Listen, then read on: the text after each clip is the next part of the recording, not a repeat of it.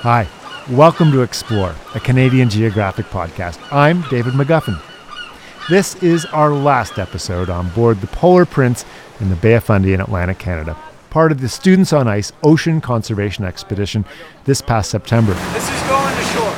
This episode, we'll be spending time below the Fundy's waves and also looking to the skies with a fascinating and diverse group of scientists, researchers, students that make up this three-week voyage. What are you finding in there, Claire?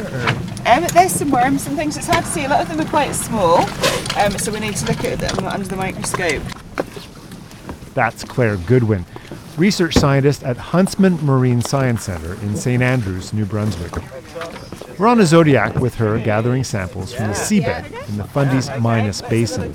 Can you just, first of all, describe what it is you've just dropped into the ocean here? Well, this is a sediment grab, and we're dropping it in. It's quite a small sediment grab. It's a 9x9 sonar, and we're trying to take a piece of the seabed sediment. And what we're going to do then is look at what animals are living inside that. Great, and looks like Loïc has done a tug and a pull, so we'll... jolt on the seabed that gets the pin to release and the grab to close, hopefully. If there's rocks in the way, it won't close, so we assume we come up with we've managed to get any of the seabed substrate. Great, and you're hoping to get some mud, and what are you hoping to find in there?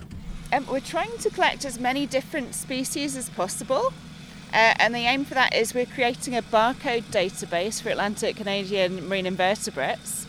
So what we're going to do is identify the species we find with the traditional taxonomy, and then we're going to genetically barcode those species, and that'll go into a barcode reference database. So barcode's a small piece of DNA, and it differs in different species, so you can use that as an identification tool.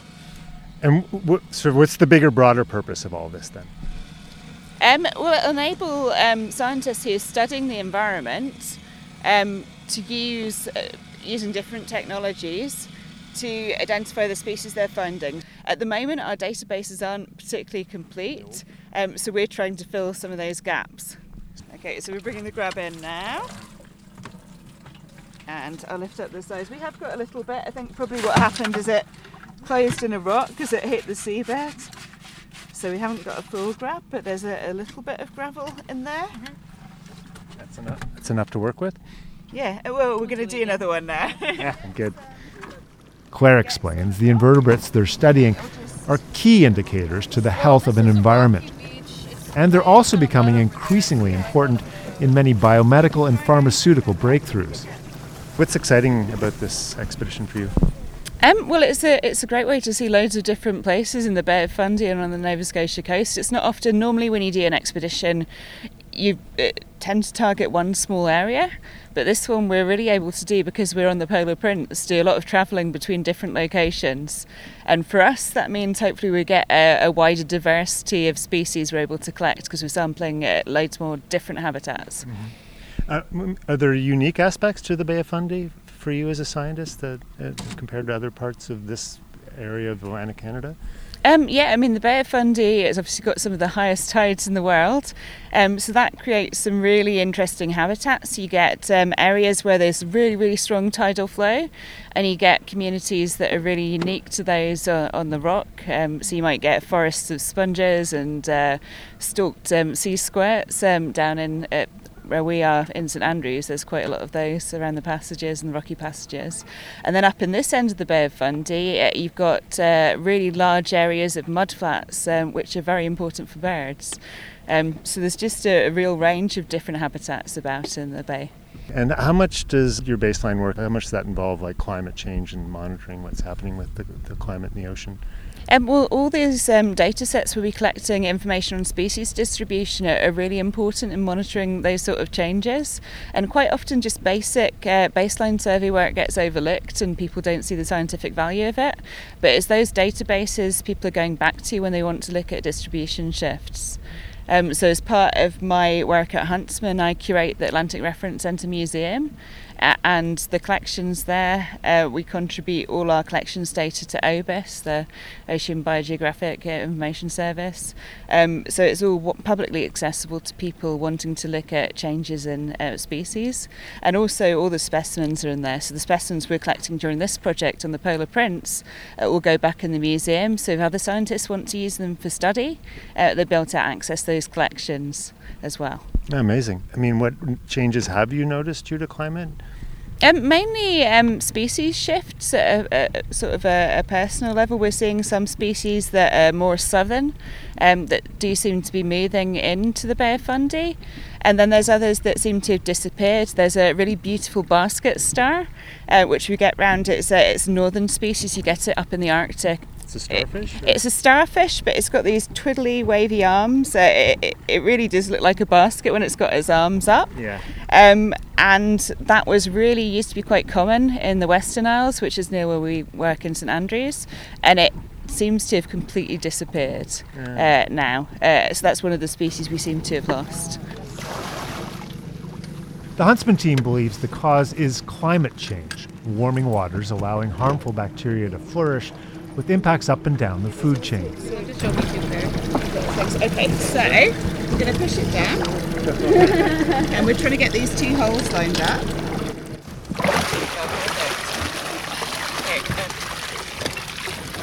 Helping Claire with the sediment scrab is Valerie Campbell. A bucket of muddy water would be so exciting.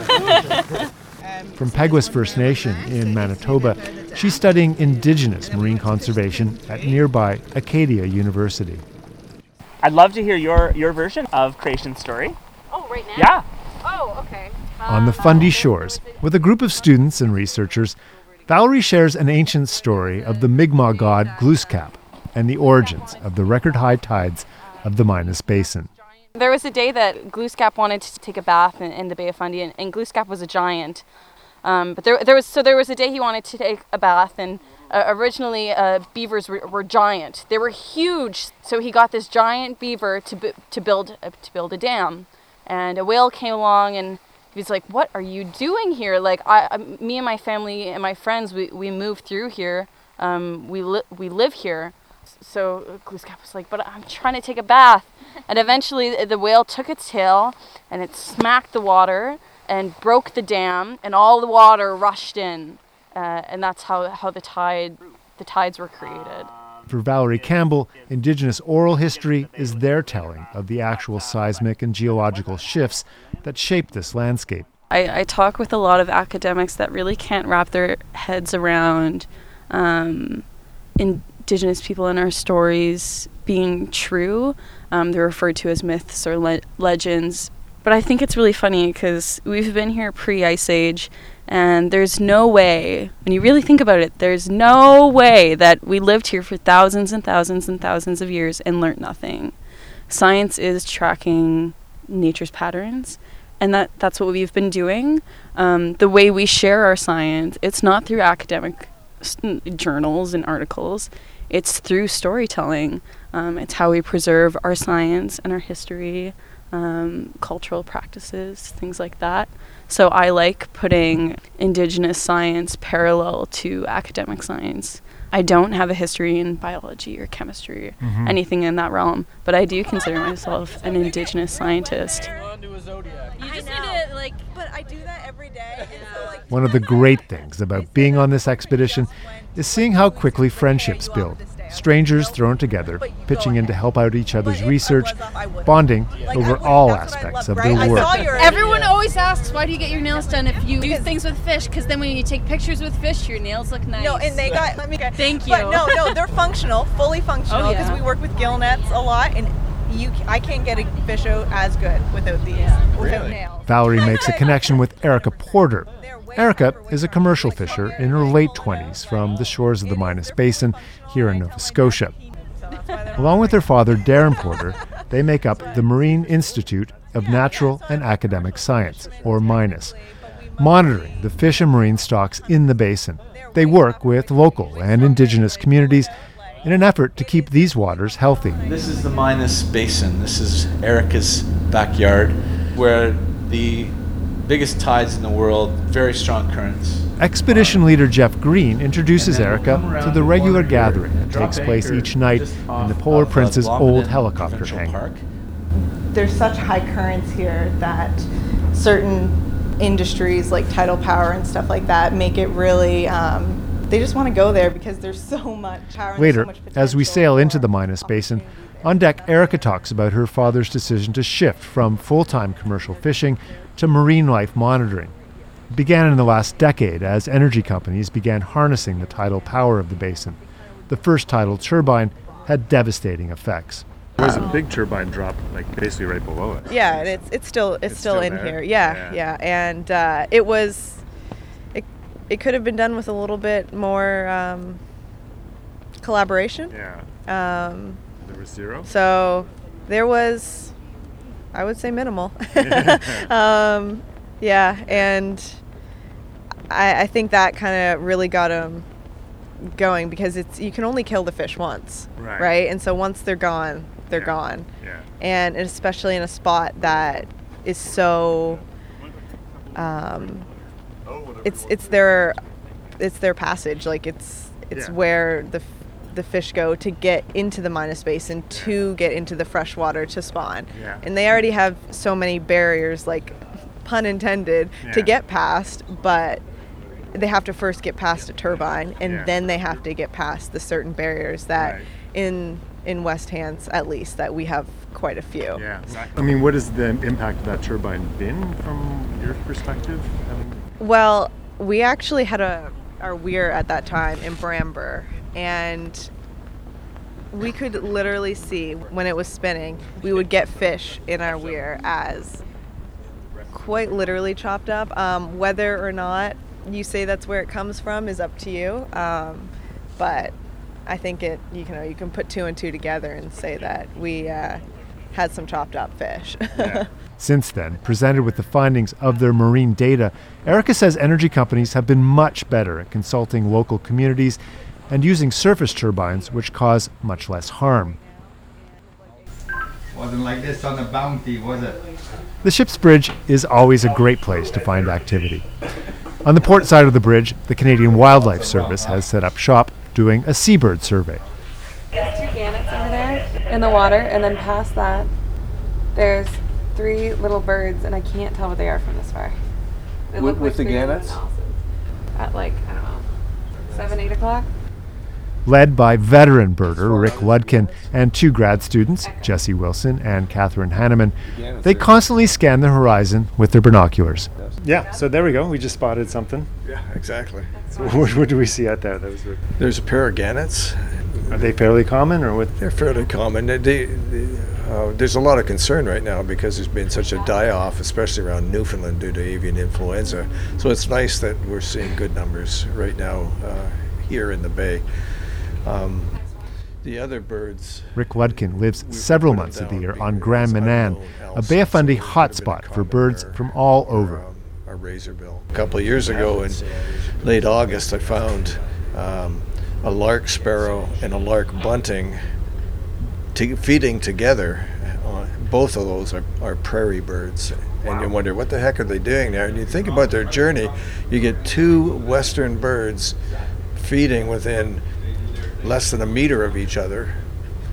Did they travel together? I mean, what is their story bringing them there? But I think they would have been affected by the same weather system, whether it was a storm or whether it's just two birds with anomalous DNA found each other and decided to keep going. I really don't know. If there's a storm, like for example with this Hurricane Fiona moving up the coast, it could shift a lot of birds into the area that were caught over the water and just blown up here, and it's a good catch-all place for them. So people are worried about Hurricane Fiona, but for a birder, it actually stirs the pot a little bit, doesn't it? It makes it. Yeah, it really does stir the pot. There are stories of what they call fallouts of birds that have been caught up by a hurricane.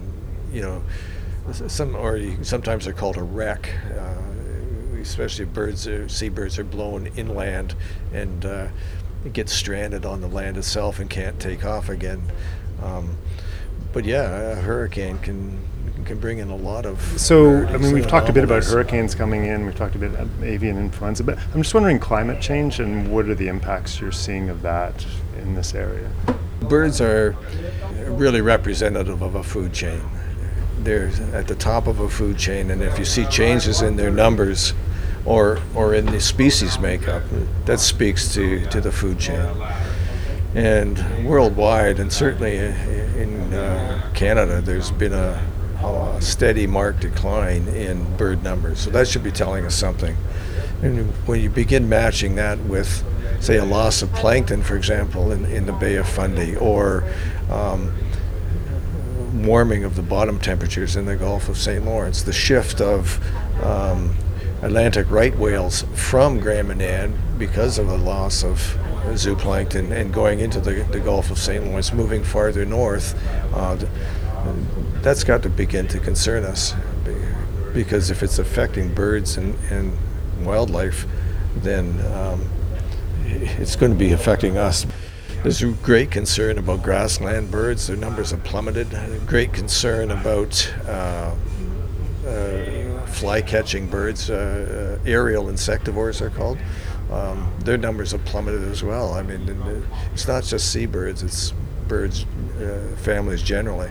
But one of the few families that seems to be doing well is ducks. So, you know.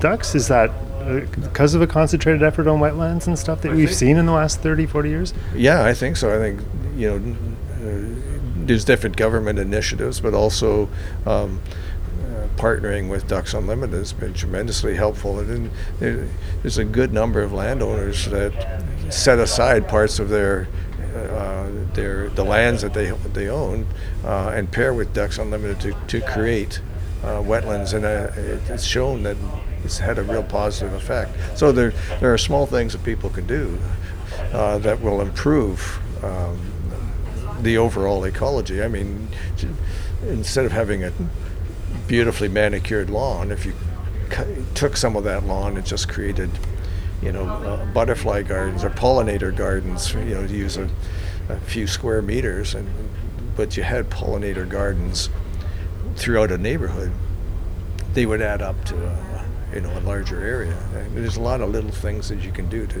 to help that. Yeah, and just in the bigger picture, I mean, what does give you hope if you look at the bird world around you? We're very concerned with governments and changes on a major scale, but in the long run, I think that really effective change is the sum result of small things that a large number of people do.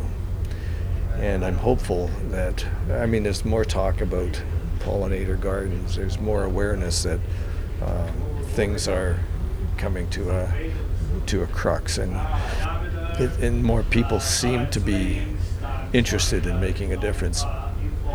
So what's hopeful to me is that we can find ways for people to make those small changes, and cumulatively those changes will have a positive benefit. Also on the bridge, Claire Goodwin is meeting with expedition leader Jeff Green, plotting out a dive site for more baseline studies of horse mussel beds at Briar Island. Claire, for you and Millie, we should be able to get a dive site there. There's one out there that's horse mussel, so which would be really nice in terms of biodiversity, but if it doesn't work with what you did... With Claire is Millie Mannering. You guys just met each other? Yeah. Awesome. Her new dive partner, a marine biologist from New Zealand. On Peter Island, the outside rocky wall that's like kelp, and then... Okay, we're going to do a body check anyway. Sweet. Claire and Millie are preparing to dive from their Zodiac into the strong Fundy currents off Briar Island. Claire explains what they're after.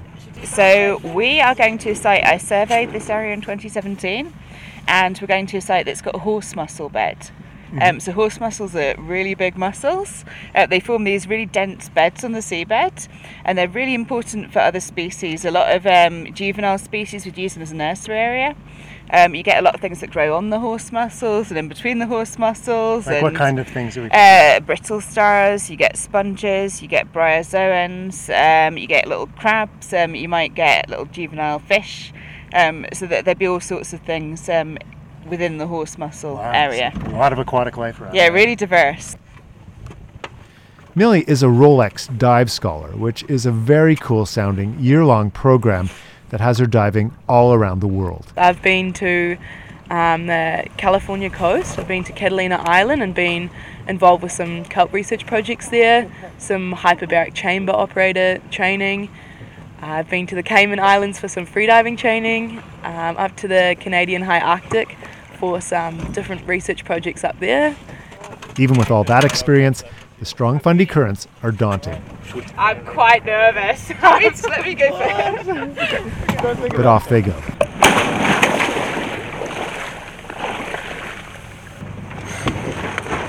Emerging 20 minutes later. How was it, Millie? It was so awesome. Oh, it's so cool down there. It's a lovely sight. There are lots of horse mussels, big clumps of this briar zone called Fluster, I think it was, with their, it's like fan-shaped briar zone, big white clumps. Lobsters. Had you seen lobsters before, Millie? Yeah. They were very friendly. Very friendly lobsters, and big winter flounder that just swimming around us the whole time. Wow. And really clear. I mean, the base was really good, wasn't it? At least 10 metres. So it was, a lovely sight. Unfortunately, we didn't get as much slack water as we hoped, and we had to come up at 20 minutes just because of the current. It was too strong. Too strong to stay on the bottom.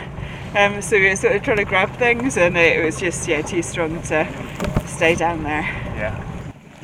Also with us in the Zodiac is Loïc Jacquemont, a postdoc student from Laval University. With a colony of harbour seals watching us from a kelp-covered shoal, Loïc takes samples of water from the bay. He's collecting environmental DNA, or eDNA, tracking species by finding traces of their DNA in the water. Important baseline work, similar to what the Huntsman team is doing. Another day at the office. Yeah, exactly. Well, the office will be to work with extract DNA at the lab, amplify it, sequence it. So it takes quite a lot of time. And after that come all the bioinformatic analysis, so to clean all these sequences, compare it to this database and match it to the species. So actually most of my time is on a computer. Yeah. So this is the fun part, I think. This is the fun part, exactly. And sometimes I have to enjoy this field work because it's not often. I mean, you work with Student on Ice as well, that's right? Yeah, I'm also working for Student on Ice on a project which is called the Blue Future Pathway. Our role for this is to engage some youth into the sustainable blue economy. We put them in a relationship with actors in the ocean, so in the aquaculture, environment, management of the ocean. We are trying to help them and guide them to find their path through this ocean works. Yeah. And what's that experience like for you? It's quite good. It's very different from what I'm used to do. It allowed me to share my experience I had.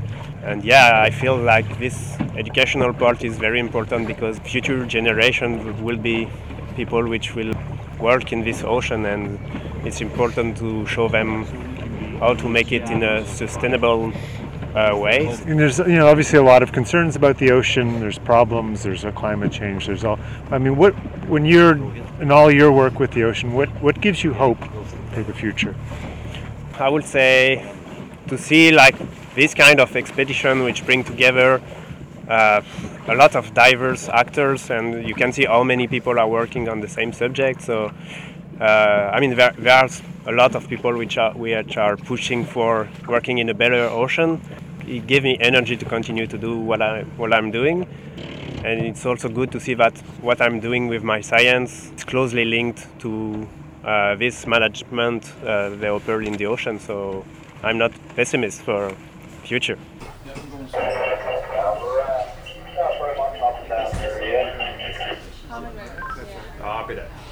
Back on the bridge, we're sailing on to my end point of this journey at Shelburne, Nova Scotia. Rick Ludkin is in his usual perch, binoculars scanning the horizon. The whole atmosphere of the trip, of exposing people, especially young people, to the wildlife that's all around them, I think is really special and really important in this day and age where people are concerned with a phenomenon called nature deficit disorder, NDD, where there's a disconnect between people and the natural world around them. The more we can teach people about their environment, hopefully the better off things will be. And that's what this trip seems to be aimed at doing. That's it for this voyage around the Bay of Fundy. It's a remarkable and beautiful place, and I'd encourage you all to visit. I want to give a big thanks to Students on Ice for inviting me along on this trip, and to all the staff, researchers, scientists, and students who took part. For more on the work of Students on Ice, visit their website, soifoundation.org. Next up, I'm heading to Cambridge Bay in Nunavut to spend time with the community there and visit the Canadian High Arctic Research Station. I'm packing the full-body Stanfields for this one. Stay tuned.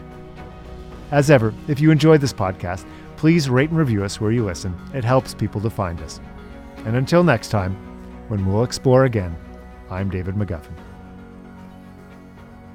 I think right now we're enjoying very much looking back at the Earth, and it's just a fantastic experience, and I just can't wait to get back and start telling people. We left Simpson about June 10th with the Fur Brigade, consisting of a number of yacht boats, each manned by 10 voyageurs. For us Inuit, it means that Inuit oral history is very strong. And we flew low over every inch of the country that could be. We were hoping that he would fire at us. I guess 160 lives or so.